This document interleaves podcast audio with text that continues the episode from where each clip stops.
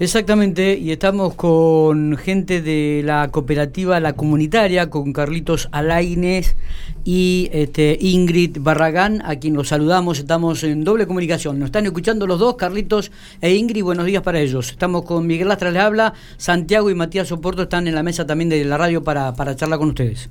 Hola, buen día, ¿cómo están? Sí, sí, escucho bien. Perfecto, ¿y Ingrid estás por ahí? ¿Qué tal?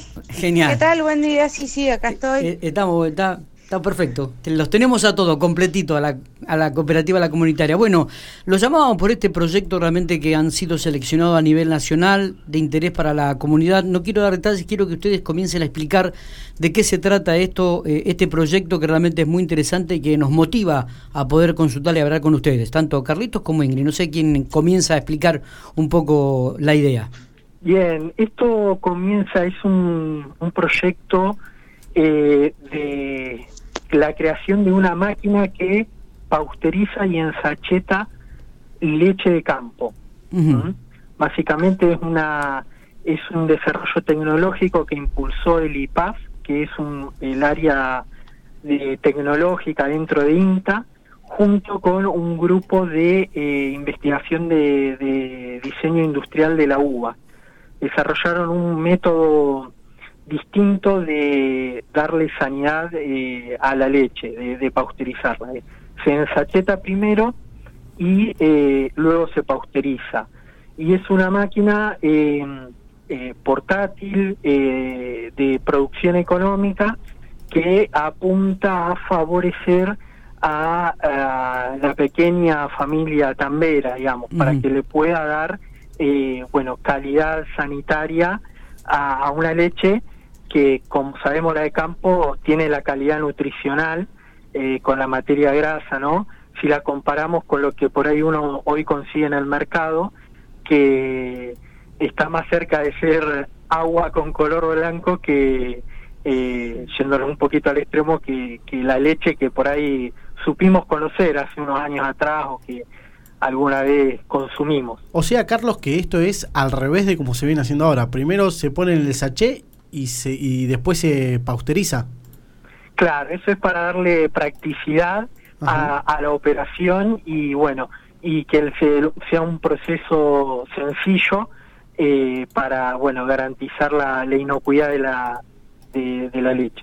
Muy bien, ¿Y, ¿Y, dónde comienza a trabajarse esto? ¿Cuándo comenzará a trabajarse? ¿Dónde? ¿En, qué lugar? Cuéntenos un poquito. Bueno, se están gestionando un terreno en, el parque agroalimentario, donde bueno eh, vamos a instalar un módulo para poder instalar la ensachetadora ahí y comenzar a trabajar con la pasteurización. Claro, claro. De leche. ¿Y, esto, eh, en términos de tiempo, cuánto estaríamos hablando, Ingrid? Eh, más o menos en dos o tres meses ah. va a estar en marcha el proyecto, sí. ¿Cuál es la idea? O sea, empieza el proyecto, empiezan a, envasar la leche, empiezan a pasteurizarla. ¿Qué se va a hacer con esta leche posteriormente? ¿Se va a comercializar? ¿Se va a distribuir? ¿Cómo, cómo funciona el posterior a esta parte del proyecto? Bien, eh, tenemos proyectado que mm, la leche se envasa y se, se, ponga una boca de expendio dentro de la misma planta. Y también eh, la producción de quesos de tipo semiduro, quesos cremosos. Eh, siempre mm, tratando de... No sé cómo explicarlo. Carlitos. Sí, eh, otra opción de comercialización va a ser las ferias. Las ferias tanto que organiza el municipio de nuestra ciudad y también en la feria que venimos desarrollando en el espacio que contamos de, la cooperativa, que, que, es un espacio seguido en comodato por Corpico. Claro, claro. Eh, así que esas serían las opciones. La idea es poder llegar al vecino con eh, una leche eh, de muy buena calidad nutricional, pero que a su vez a un costo muy popular, accesible eh, justamente esa es la apuesta, que le sirva a la pequeña, a, la familia tambera, que hoy, hoy no puede comercializar la leche cruda o eso implica riesgo, pero que tampoco por la escala no le puede vender a la, a la Serenísima porque no le rinde, entonces que le lleva por un lado a la, a la familia Tambera y por el otro lado a, al vecino Piquense. La idea también es poder abastecer, porque esto, eh, nosotros, esto pudimos acceder a este proyecto porque participamos dentro del MT Rural, que es un movimiento de productores, pequeños productores campesinos a nivel nacional, eh, es poder también eh, abastecer eh, a comedores, a merenderos de distintas organizaciones sociales de, nuestra ciudad. ¿Por qué vamos a poder tener un precio popular justamente? Porque son productos que se le llaman de kilómetro cero, alimentos de cercanía. ese, Son alimentos que se producen y se consumen en, en una la misma región, o sea, no tienen costos de, de flete, de logística, o sea, son o sea, va a haber costos, vamos a tener que hacer traslados, pero que no superan los 15 kilómetros. Entonces, eh, eso va a, eh, nos va a permitir eh, poder tener un precio muy, muy competitivo. Para, para poder pensar en, en, el valor que se va a vender este, este sachet de leche, ¿Qué, ¿Cuánto se le está pagando al, al productor, al tambero, al productor de la leche, al tambero? ¿Y cuánto podría llegar a tener el precio de, de este sachet de leche? ¿Y cuál es el precio normal del, del litro de leche? Bien, mira, eh, hoy la Serenísima en la región estaba pagando 18 pesos, capaz que ahora se actualizó un poquito a 20, 21 el litro al, al tambero, ¿no? se estaba, eh, eh también que esta semana se ha estado moviendo un poco la cuestión de precios por bueno la puja especulativa que hay. Eh, capaz, ah, ah, pero ronda eh, por ahí. Nuestra apuesta era poder ofrecer un sachet que no va no esté por encima de los 40, eh, 50 pesos eh, al, al mercado. Cuando vemos que por ahí eh, un un pack de eh, cuando vemos el litro de, leche larga vida de las empresas más reconocidas puede llegar a te están cobrando casi hasta 90 y pico de pesos lo cual eh, en este contexto nos parece hasta no inmoral y bueno y en esta cuestión de, que la pandemia ha puesto en cuestión el tema de la producción de alimentos la soberanía alimentaria es que se inscribe esta propuesta. Que como decía Ingrid eh, surgió esta posibilidad de instalarnos en el parque agroalimentario, porque estamos hace un tiempo nuestra cooperativa también está trabajando de manera articulada con la cooperativa Apícola Patagonia, que eh, trabaja ahí en el parque alimentario desde hace mucho tiempo y bueno, a través de ellos eh, hicimos gestiones eh, con el gobierno provincial para eh, contar con un, un predio en el en el lugar que es lo óptimo desde las cuestiones de,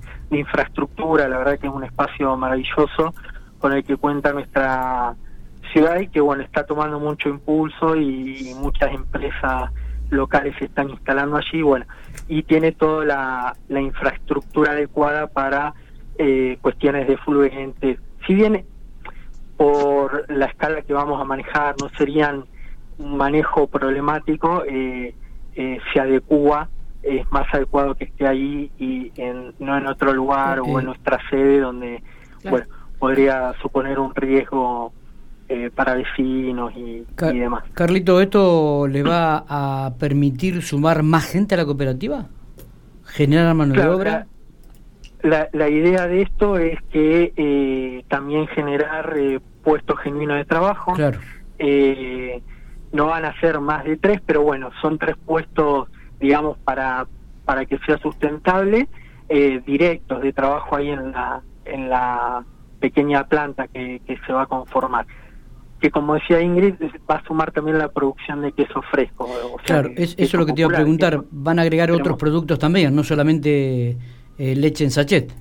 Exacto, porque ahí viendo que se daba esta posibilidad de, bueno, que nos quedamos seleccionados dentro de 13 cooperativas, a, junto a 13 cooperativas a nivel nacional, eh, pues ya que se montaba un espacio eh, físico, también, bueno, sumar el, el, la fabricación de queso cremoso para, bueno, seguir dando valor agregado a la a la producción local de leche que ha quedado un poco hackeada no por las políticas de, bueno del gobierno anterior de los últimos cuatro años que bueno el sector tambero se vio bastante perjudicado. Está bien. Cuántos litros pueden llegar a procesar no sé si se, se mide por día por por mes.